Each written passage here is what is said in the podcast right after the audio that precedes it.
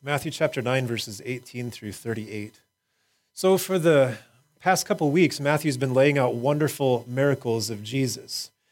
Yeah, he's been proving that Jesus is the long awaited Messiah, that the works that he did were fulfillments of the predictions in the Old Testament.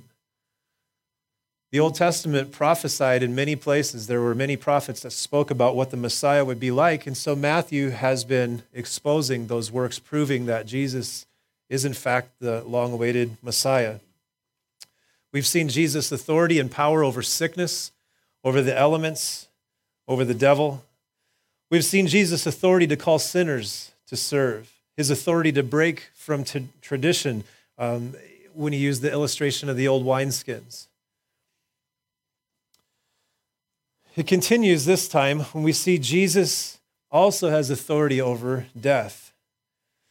Now, as awesome as seeing miracles, the miraculous unfolding before our eyes, we must remember that these works of power and authority come from a heart of compassion. Sometimes we just think of God as like, He's awesome, He does great things. And He does. But He does these things from a heart of compassion. Now, I don't know if that ministers to you today, but that's really encouraging to me that God is compassionate, that He's merciful. Compassion is a wonderful thing. You know, the Bible says that in end times, that hearts will grow cold. And when I think about that word compassion, I can't help but just kind of scan myself, knowing that the Bible says this about my heart possibly growing cold in end times. And it makes me ask Has my heart grown cold? Has your heart grown cold? Do you have compassion? Compassion's a wonderful thing. Webster's defines it like this a feeling of wanting to help someone who is sick, hungry, or in trouble. Another online dictionary defines it as this deep awareness of the suffering of another, accompanied by the wish to relieve it. Compassion literally means to suffer together.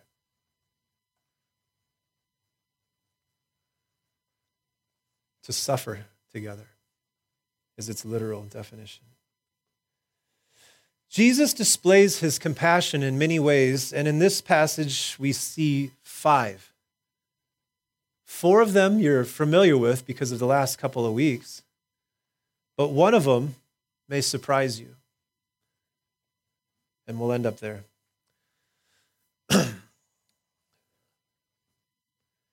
Jesus' compassion is expressed through a woman healed and then a girl restored to life. We see that in verses 18 through 26.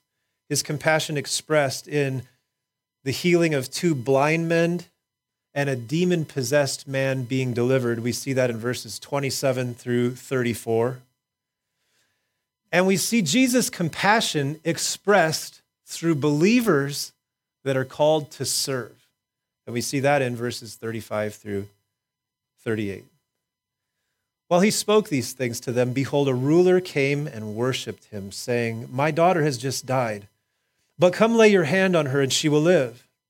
So Jesus arose and followed him, and so did his, so did his disciples.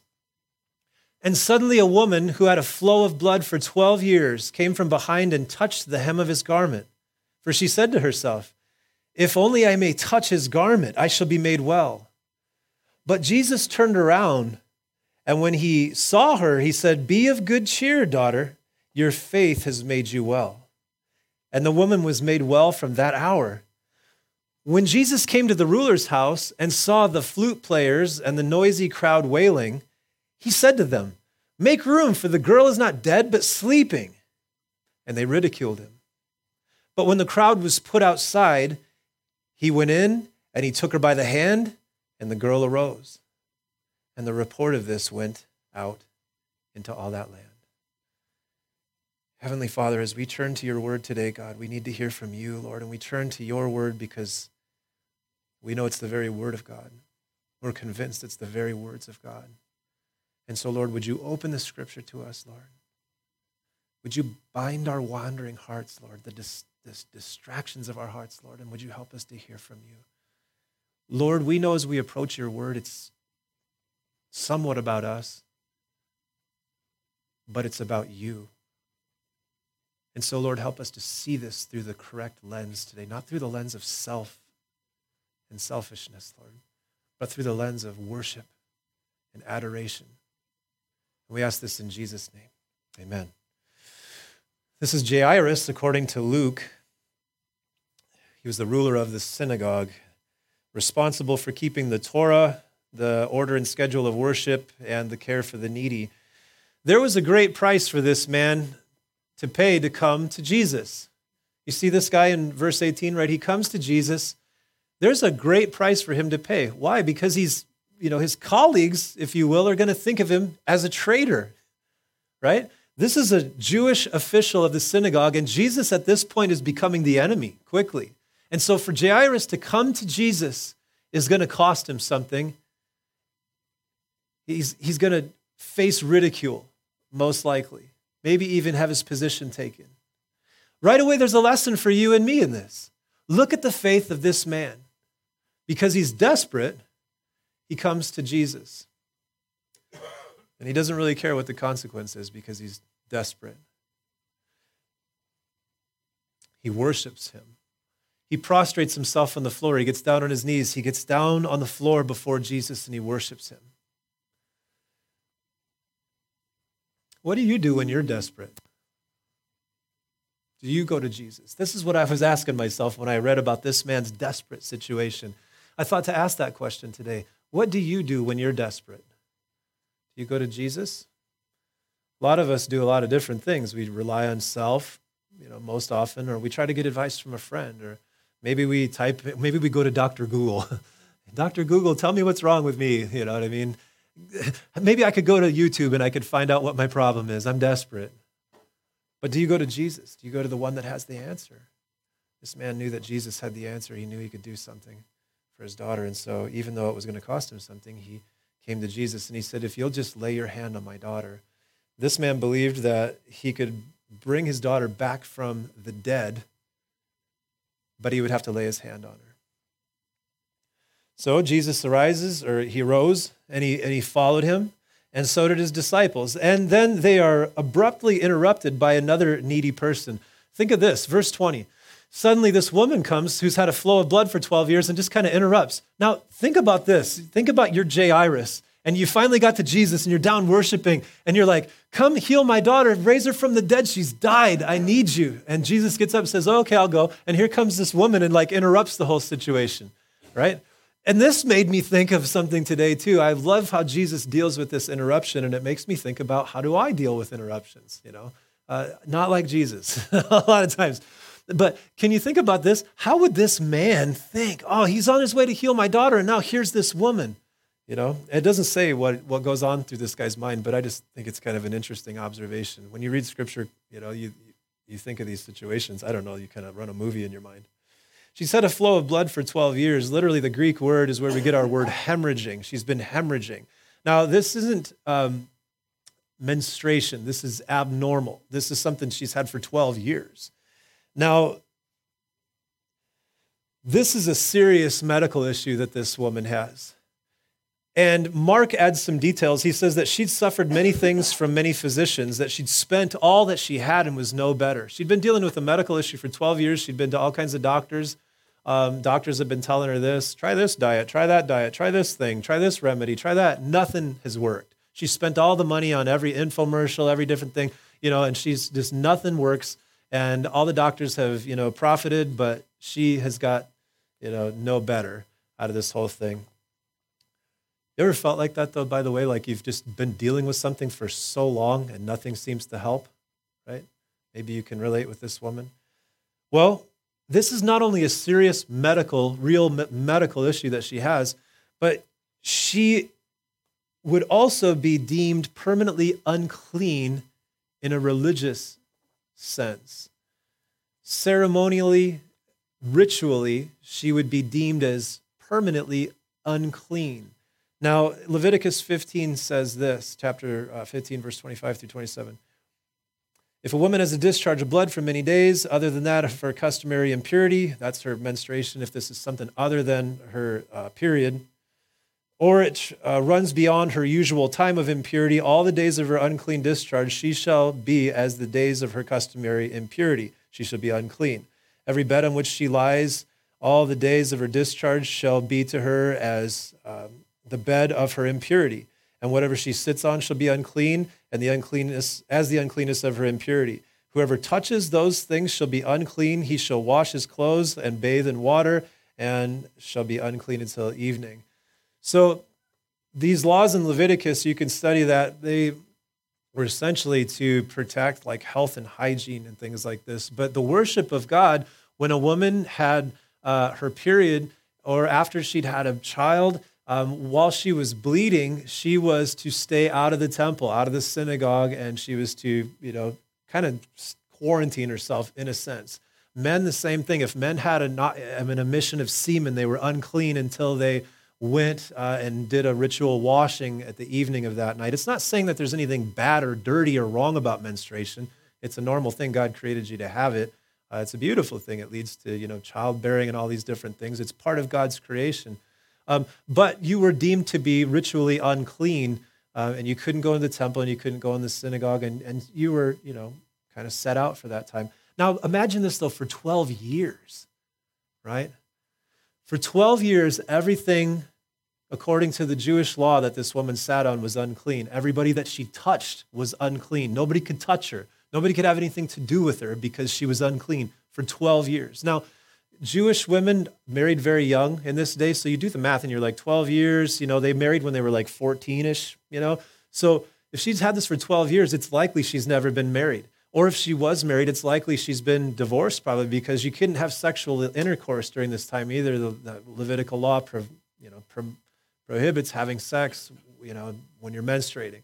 And so she'd obviously spent a life of loneliness and being alienated.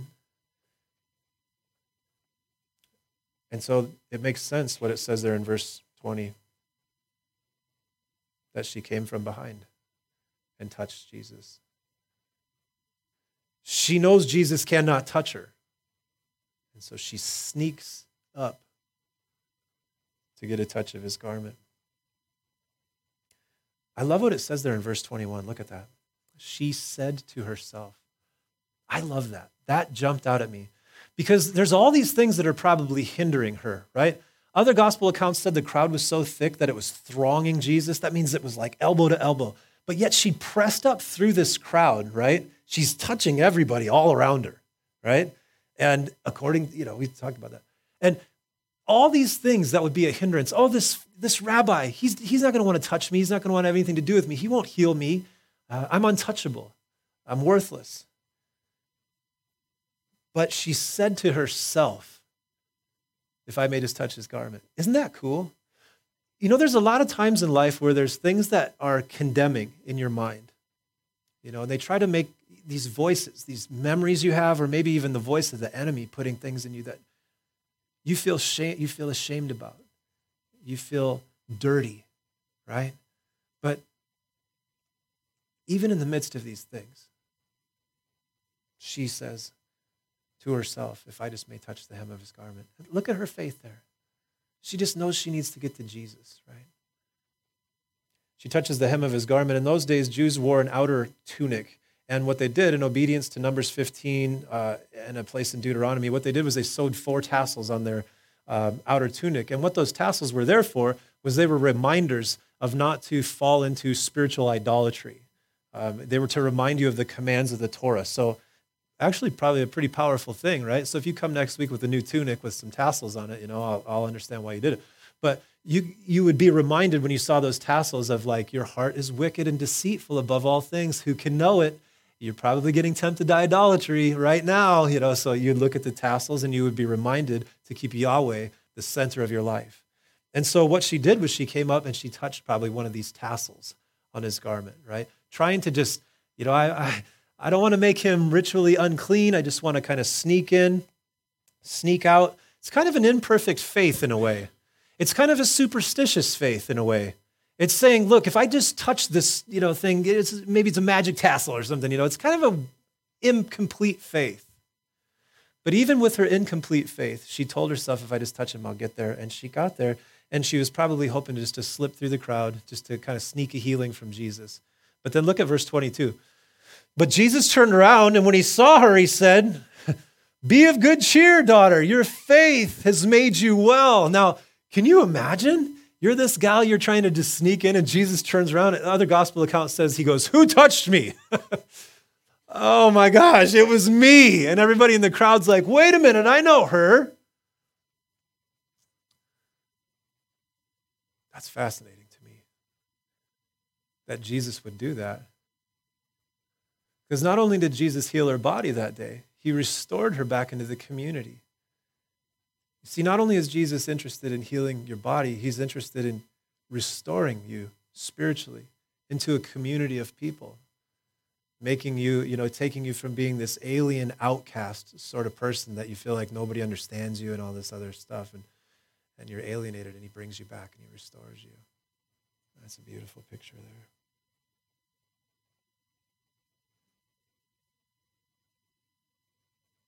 Your faith has made you well. He also draws attention to this so he, she will know that it's faith, that it wasn't just magic tassels. It's faith in Jesus that makes you well, faith in Jesus that makes you whole. You get some application from this gal right here. You just, you know, even in her uncleanness, shut out by the law, fully convinced that Jesus could do something about it, she stopped at nothing to get to Jesus. This is a good wake up call for the 2021 American church because um, there are people out there that are stopping at nothing to get to Jesus. There are people that you can't even get them out of bed to get to Jesus. You know what I mean? There are people that are so preoccupied with anything else but Jesus, right? But this woman, you could not stop her to get to Jesus. That's, a, that's some kind of a check in our heart.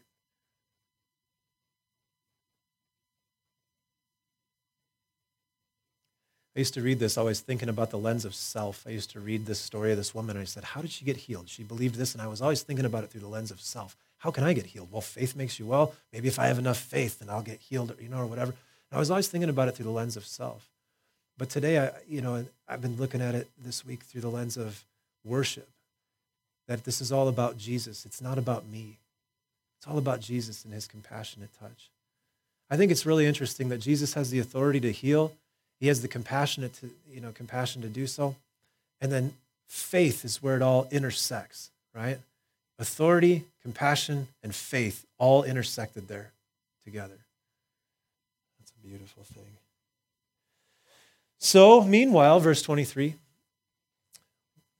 now they pick up on their journey to Jairus' house, and uh, there were some flute players and a noisy crowd wailing. Now, there's a strange custom that the Jews used to do in this day. They, when somebody would die, um, they would bury him that day. That's not the strange custom. The strange custom is they would hire professional mourners to come and wail at a funeral. And they would just cry out and cry out and say the name of the deceased person, and they would wail. And they were professionals. They were hired to do it. And the flute players and stuff like that. And, and one commentator says that the Jews at this time had everything worked into a system, even mourning, right? Kind of a strange custom, you know. Now, even the poor people would be allowed to by law, even if you couldn't afford it, right? You'd be allowed to. Such a thing. But Jairus, being the ruler of the synagogue, he probably had a whole bunch of people professionally mourning and wailing there. So this was a loud, chaotic scene that Jesus walks into. And he says, Make room, for the girl's not dead, but she's sleeping. Now, what an interesting picture. Um, you know, Jesus walks into a room where there's a girl that's obviously dead. Like, I don't know if you've ever seen a dead body before, but you can tell when they're dead. You know, like they kind of take on a different sort of look um, right away, too. You know, it doesn't take long for that look to set in. When the spirit leaves, like, you know, they're your, your loved one is gone. They're not there anymore. Um, so they know that she's dead, and Jesus walks in and says, She's just sleeping. Now, this would have been preposterous to those in the room. But when the crowd was put outside, verse 25, he went in and he took her by the hand, and the girl arose. The report of this, uh, she, the report of this went out into all the land. I think that's interesting that even behind closed doors, Jesus put, you know, I've heard people comment on this before. They say Jesus takes the people without the faith and he says, get outside. because when he wants to do a work, um, faith is important. Remember why Jesus didn't do any works in his hometown? Because they didn't have faith right?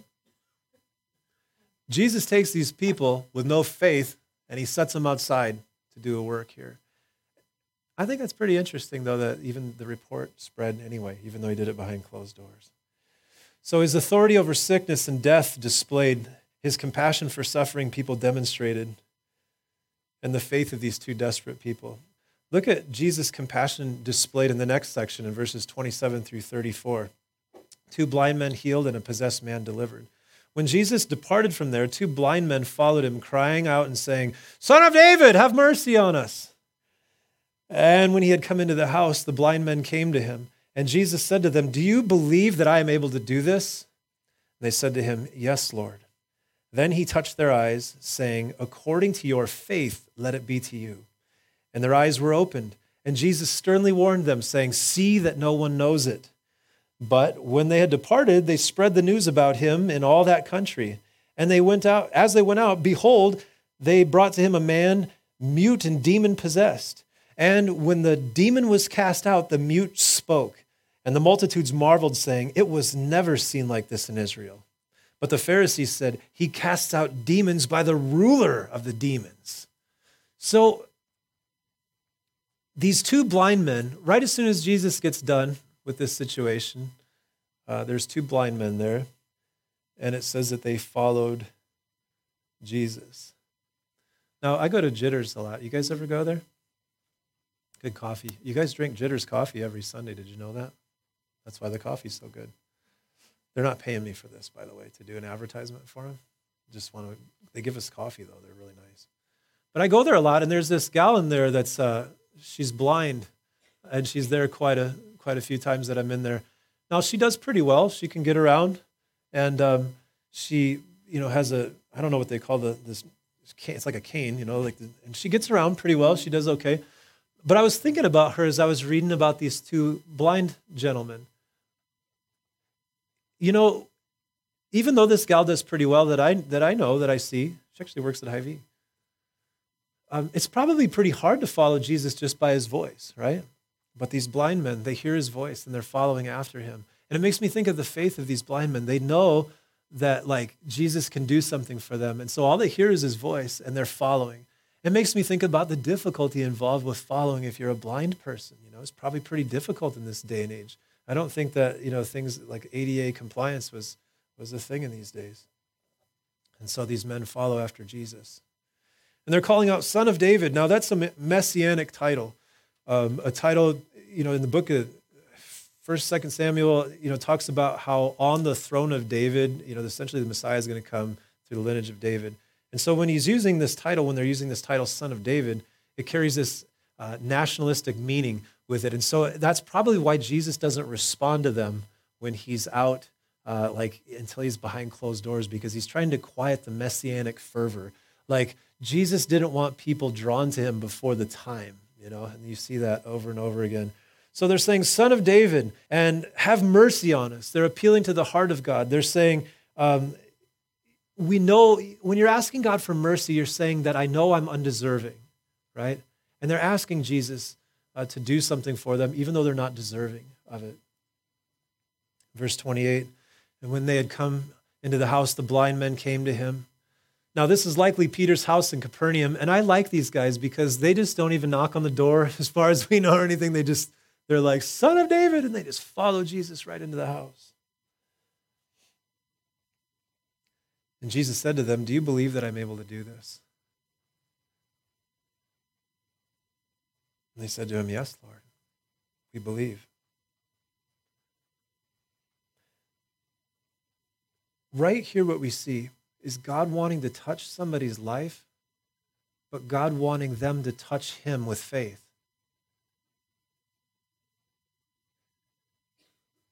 God's looking for you to have faith in him, trust in him.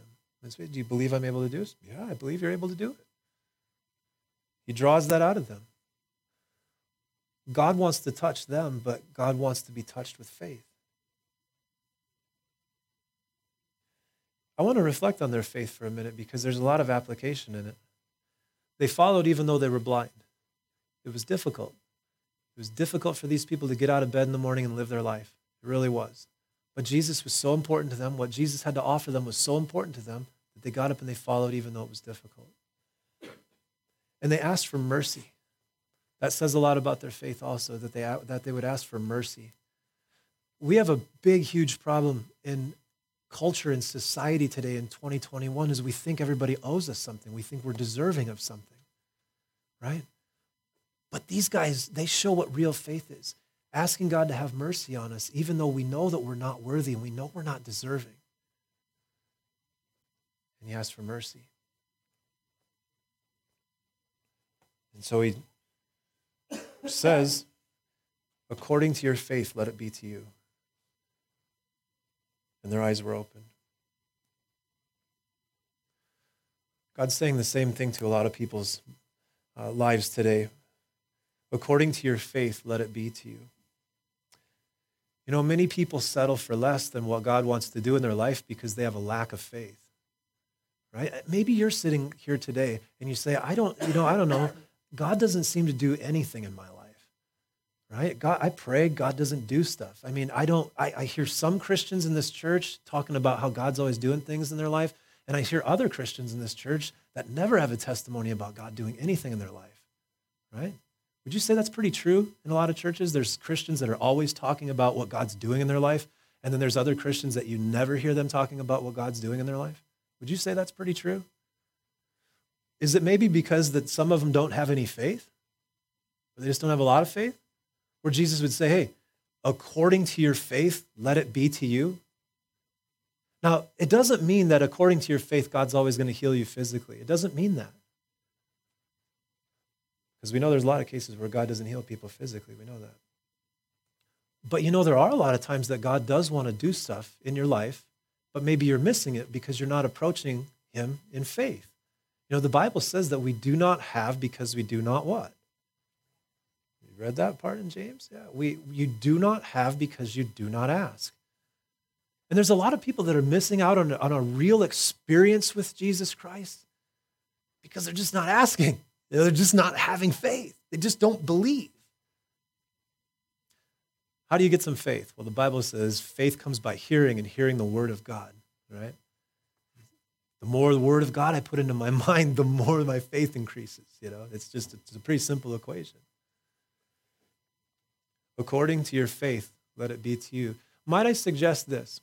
The, the sort of relationship that you're having with Jesus today, it's because of the amount of faith, right? It's, I mean, to some degree, how you're experiencing God is directly proportionate to your faith. Is it right? I mean, according to your faith, let it be to you. I'll tell you what a real good prayer is at this point is God, increase my faith. Increase my faith. You guys ever pray like that? I get scared to pray like that sometimes because I'm like, oh man, the Lord's going to put me in a situation now where I need to have greater faith. You know what I mean? It's kind of a scary prayer. But I guess, you know, uh, you pray like that Lord, increase my faith. I want to be a man of great faith. Now, as they went out, verse 32, behold, they brought to him a man mute and demon possessed. And uh, when the demon was cast out, the mute spoke. Now, culturally, interestingly enough, Jewish exorcisms, what they thought was a requirement was that you knew the name of the demon. And so they would, you know, when they're going to do an exorcism, they'd say, What is your name? And the demon would say, My name is Legion, for we are many, or whatever, right? And then the exorcist would call that demon by its name, you know. And, uh, you know, the charismatics sometimes pray like that. They'll be like, Spirit of depression, come out of that. You know what I mean? And they'll try to name the spirit, the spirit of anxiety. And I think there's probably some power in that. You know, I don't know. I mean, you're full of faith. You're casting demons out. I mean, I've seen it happen. Um, but it's interesting that this man is mute. He can't reveal the name of the demon. But see, Jesus, it's no problem for him. He's cast the demon out. And the multitudes marveled. They say, It was never seen like this in Israel. Yeah, because see what I mean? He, he normally have to call him by the name to cast him out, but Jesus doesn't uh, need any help uh, by any ritual or any cultural thing. Jesus can cast demons out. Jesus can de- deal with demonic oppression in this room every Sunday. We've seen it here before. Boy, I won't even get into that.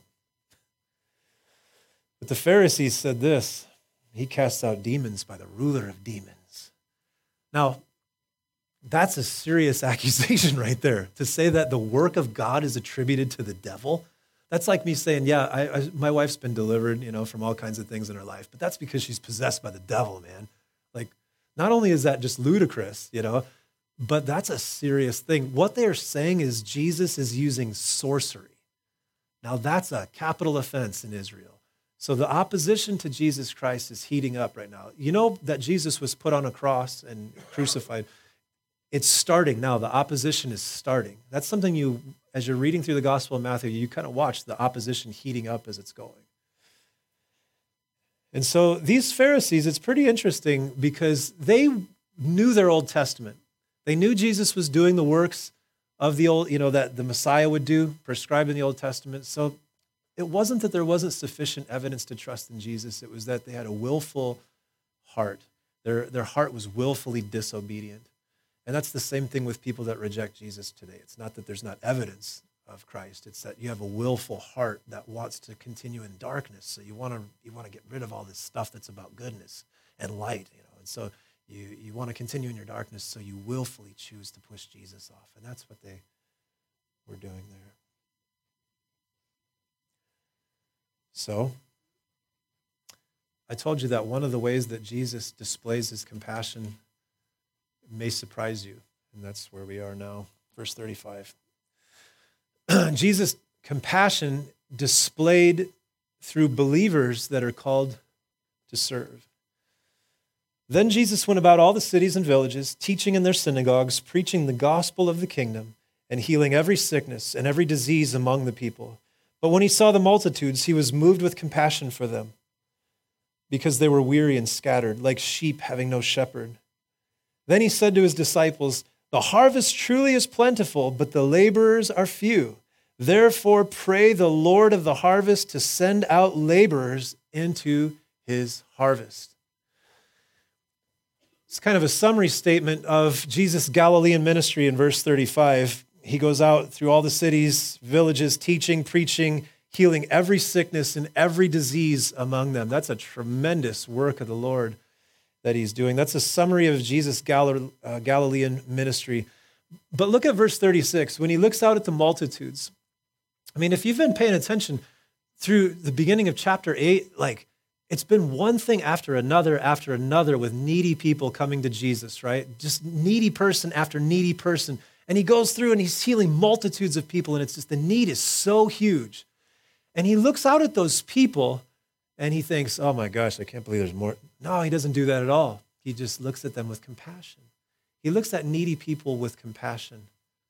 That was a huge challenge to me when I was reading this uh, today or this whole week because I, I'm kind of convicted that I don't know if I would look out at a sea of needy people and say, I have compassion on them.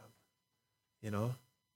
I mean, to be honest, I'm, I'm kind of like 2021. You know what I mean? I'm kind of, I'm sort of worldly. You know what I mean? Like, I like my comfort. I like my, you know, I like my me time. You know what I mean? It's sad, but you know, I mean, that's kind of, not saying it's bad to have some me time or anything, but I'm really challenged by the fact that just needy person after needy person comes to Jesus. Interruptions happen to him. He never loses his cool. He never like scolds anybody. He never snaps at anybody. I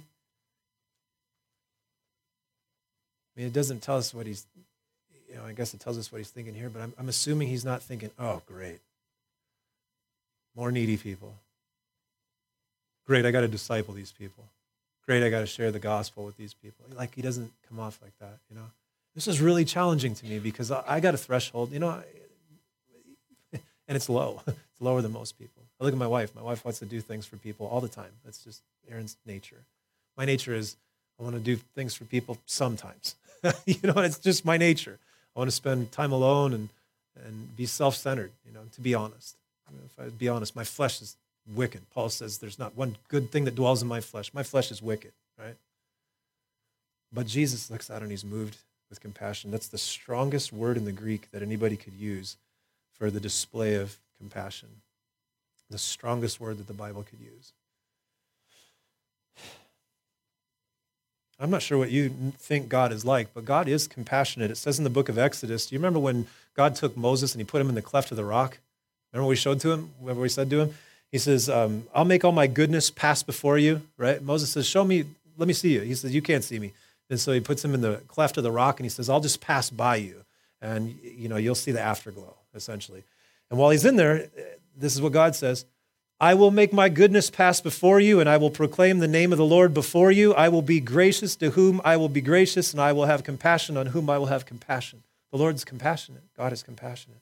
Psalm 86, 15 says, But you, O Lord, are a God full of compassion, gracious, long suffering, abundant in mercy and truth. I need that. I need God's mercy. I need his compassion, and I really need him to help me be more like him. Why was he compassionate? What was what triggered this? Because he looked out and they were weary and scattered like sheep having no shepherd. That word in the Greek, that word sheep, is the word poimen. It also is translated as pastor, as leader, as you know, teacher. And he looks out at these Jews that are weary, they're beaten down, and he says, um, I have compassion on them. They're, they're scattered as if they have no shepherd. Now, this is kind of fascinating because these Jews had all kinds of leaders, didn't they? Didn't these Jews have all kinds of leaders? I mean, the religious authorities are all over, the scribes and the Pharisees. But Jesus looks out at this group as though they had nobody because these leaders were worthless. These people that were serving here were worthless because they weren't they don't they didn't care about people. They liked the position. They liked the fact that they could get up in front of people and talk. They liked the fact that they could serve. They liked how it made them feel in some way or another, right? But they didn't have compassion and empathy for the people. And so Jesus said, You know what? You leaders are worthless. It's like they don't even have any, right? God looks out at people today. He looks out at people today and he says, These people are weary. They're getting taught pop psychology, they're getting given a pep talk rather than fed the word. he looks out at the homes where dads aren't pastoring the, the kids and he goes, There's sheep without a shepherd.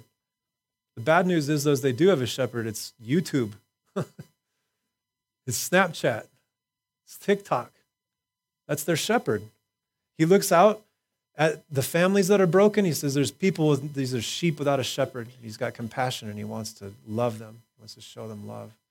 He wants them to, he wants them to be taken in, he wants them to be shepherded. It's God's heart. God's heart is He wants people to be shepherded. This is so challenging to me. I'm standing up before you as a pastor, and I'm like, man, oh man, I, you know, I sure hope that Jesus wouldn't come in here and look out at all of you and say, oh, they're like sheep without a shepherd. Oh my God, if I hear that when I stand before Him.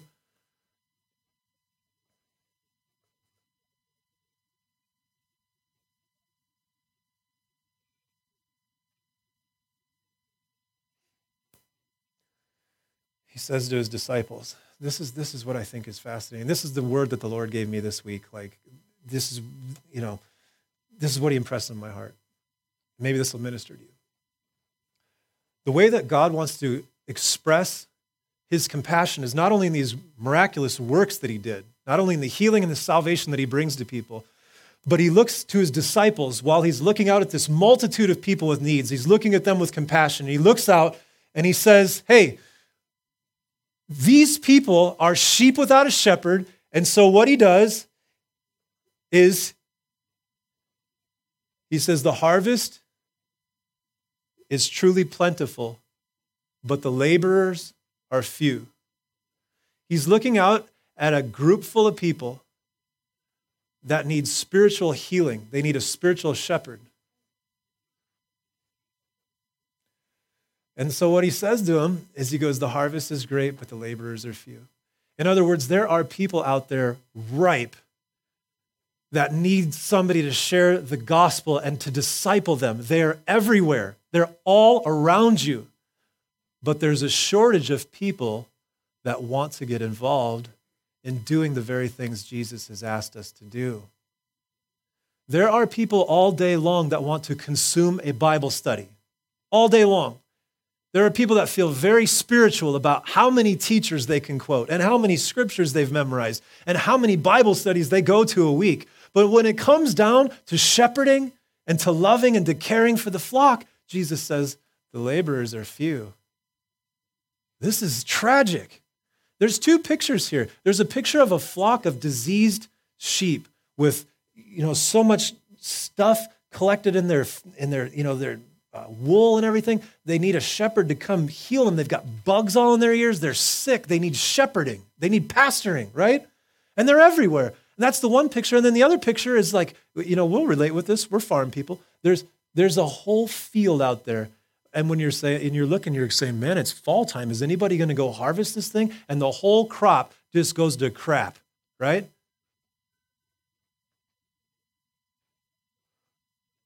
And so, what Jesus says is, He goes, I want to display my compassion through laborers. That's amazing, isn't it? I told you this one might, it might surprise you because we think the only way Jesus displayed his compassion was through the, you know, the miracles and the healings and all the things that he did, and the loaves and the fishes and, and raising people from the dead. And we think that's the only way that Jesus displayed his compassion. But Jesus also wants to display his compassion through you. Through you. That's amazing. He says the need's great. So, what he says is, I want you to pray.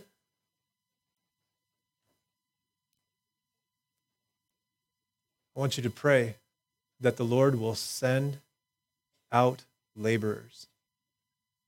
Now, a lot of you are sitting here going, oh, cool, he's not talking about me. He's just, all I got to do is pray that God will send somebody else. No. No. That's been going on for a couple hundred years in church in America, where 98% of the people come and sit and 2% of the people do the work. That's been happening for a long time. Barna studies reveal that where most churches, most people come in and they just come in and enjoy Bible study. They have coffee and donuts. They, you know, they, you know, uh, pretend like they're real holy for like two hours and then they go back to their worldly life all week long. You know what I mean? And I hate to be hardcore, but that's how a lot of people are. They pretend while they're, you know, I'm not trying to be rough. I'm not trying to be harsh, but uh, you know, that's that's why you like me is because I call it what it is, right? And that's been church for the longest time is Lord God, there's such a need out there, send him. but that's not the heart. That's not the heart that Jesus is getting across. Jesus is saying, look, these people need compassion. These people need compassion, and I want laborers to go. And so you should pray that God would send laborers into his harvest, but you should pray also that if he wants to send you, that you were going to go, right? God has called every Christian. Turn over to Matthew chapter 8 or uh, 28. Okay? Turn over to Matthew chapter 28 in your Bible, please.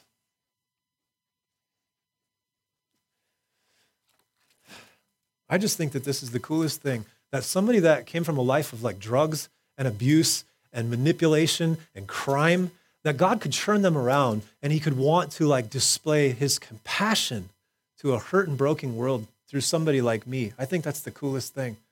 You know, do you do you feel like that today? I mean, because I'll tell you what, I went from a life of feeling like, you know, I could make money. Yeah, that's great. What do you do with money? You know, you, you save up your money, then you hand it off to some kid. Your kid blows all the money, and you know, what do you do with money? You know, or you could you could live a life for a million different things. But I'll tell you what, living a life as someone that's distributing God's compassion, man, there's nothing like that. God's given you that blessed opportunity to be a compassion distributor. That's a blessing. It's to comfort people, just to bring healing, to bring the gospel to them. Matthew chapter 28, verse, uh, I'll just get there and then we'll read it together. Matthew chapter 28, starting at verse 18. Jesus, um, he came and he spoke to them, saying, All authority has been given to me. We're talking about his authority right? His authority over the sickness, over the death, over healing, over all over the weather, all over everything. Jesus has ultimate authority. And he says, All authority has been given in heaven uh, to me in heaven and on earth.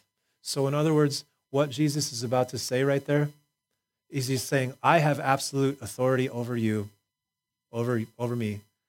To, so, what I'm about to say after this is coming on all the authority of everything, right? So, I just want to preface what Jesus is saying by, by really bringing that out.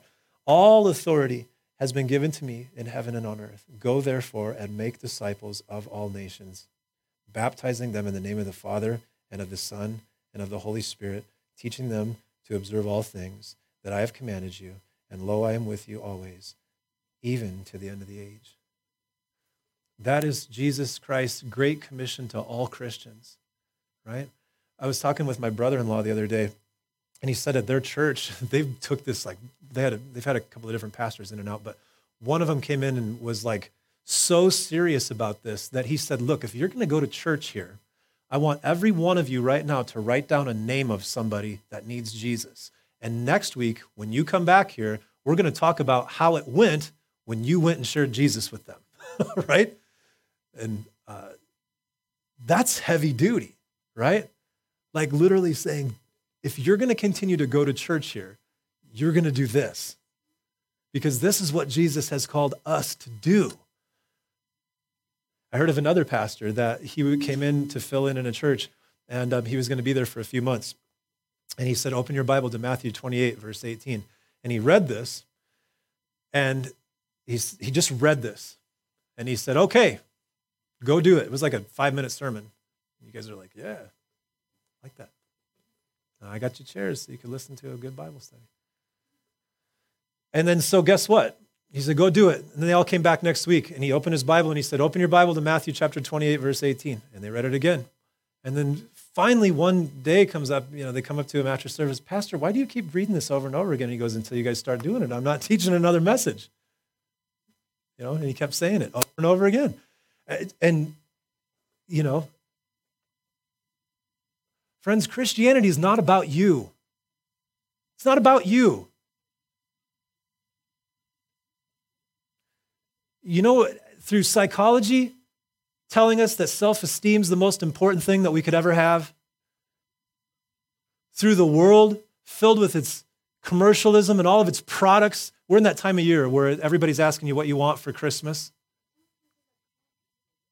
I don't want it to be about me for Christmas. That's what I want. Jesus Christ, Christianity is not about you. It's not about me.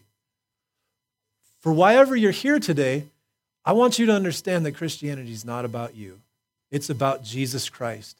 This book is not a therapy manual of how to fix yourself. It's not about that. That's a byproduct. That is a byproduct that happens of denying yourself and following Jesus wholeheartedly and denying self. Saying, you know what, self esteem, what I'm gonna do with my life, all this other stuff, you know, that's, that's okay, you know, what I'm gonna do and all this stuff. But it's all about Him and what He wants to do through your life. This is why some of you are so miserable today, is because all you think about is yourself. That's all you think about. You think, I've got this disorder, I've got that, I've got this worry, I've got this problem, I've got that. This is why so many people are so miserable because you're obsessed with self. I know because I'm one of them. I'm like that.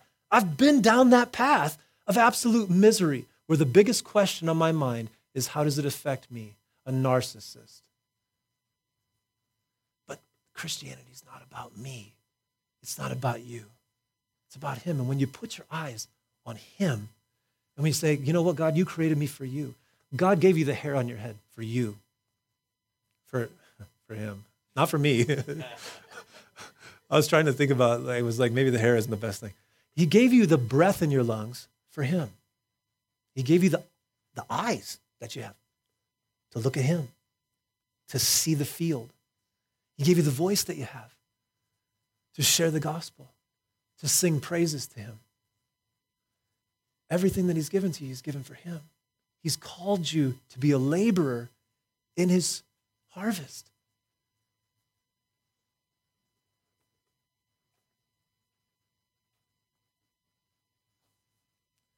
That just really stuck me that God has compassion, and what he wants to do is he wants to display that compassion through you to people. He wants you to be an agent of healing, of compassion in your homes. If you're a dad here today, you're to be the pastor of the home. You're to bring Jesus Christ into your home. You're to get out this Bible and you're to start taking your kids through this and you're start to start to disciple them through this. You're, you're to bring the gospel. You're to bring Jesus Christ. If you're a mom, you're to be engaged with getting the Bible out and discipling your kids, right? This is what dads are to do. I see there's some dads in here. Dads, your number one mission as far as the Bible is concerned is to raise Christian kids. You're to be the pastor of the home. He sees them as sheep without a shepherd. Look, if you're single here today, if you're a single person, you're to be using your singleness to labor in the kingdom. You know, you're not to be wasting all this time thinking about how lonely you are and, oh, I wish if I just had a husband or if I just had a wife, then I could be. You're not to be doing that. You're to be laboring in the kingdom. If you're married here today, you're not to be sitting here bickering with your spouse over and over again, arguing about stupid stuff like what kind of bush you're going to put in your front yard or what kind of, you know, you're not supposed, you're just not supposed to waste time on that stuff. You're to use your marriage to glorify God and to labor in the kingdom. Every one of us in this room is called to labor in his kingdom and to glorify him. That's what we're all called to do, to be distributors of his compassion, of his mercy, of the gospel. I hope this is challenging to you, you know. I hope it is, but I hope that it, man, just oh, I hate the fact that by the time that we get to the parking lot, you know, what? What? What's going to happen? Where are we going to eat?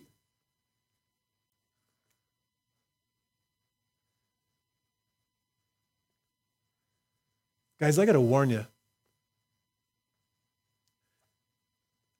If this doesn't translate to action in your life, you got to check yourself, man you got to check yourself to see if you're really a Christian. You really do. You might show up here and sit in a chair, but you got to really check yourself to see if you're a Christian, man. Because if you are, you want to do what Jesus has called you to do. If you don't, you've got, I mean, if you're if you're wrestling, you've got some things to lay aside today.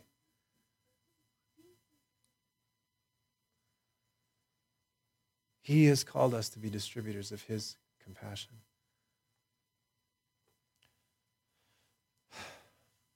Maybe some of us need to ask Him to pull the, the calluses off of our heart because we are lacking compassion. Maybe we look at the needs of the world around us. Maybe we look at the needs of our own kids spiritually and we say, hey, let somebody else take care of it. Let the Sunday school take care of it. We'll just put them back there and then they'll come out Christian. Doesn't work like that. Maybe, maybe our marriages, maybe we're just saying, look, um, you know, let her figure it out. You know, I'm just, I'm not going to take the role in my marriage that God said that I'm supposed to be. I'm not going to be the leader of the home. I'm just going to let her figure it out have to stop with this kind of stuff. I'm just going to go to the church. I'm going to let Adam handle it. I'm going to let the I'm going to let Rebecca handle it. I'm going to let all these guys that are serving here, you know, Rose, she's handling the coffee, she's getting involved in service. I'm just going to let all them handle it. Right? You can't do that. You can't do that. God's got it. God's got a plan for you. And it's for you to be part of laboring in his kingdom. And part of me is always tempted to, to put it to you like this and to say, you know what, but nothing's going to be more fulfilling anyway. But guess what I'm doing when I do that? I'm trying to manipulate you based on self. I'm trying to put following and serving Jesus to you in a way that stimulates your selfish nature and saying, look, hey, it's the best, most fulfilling thing that you'll ever do in your life.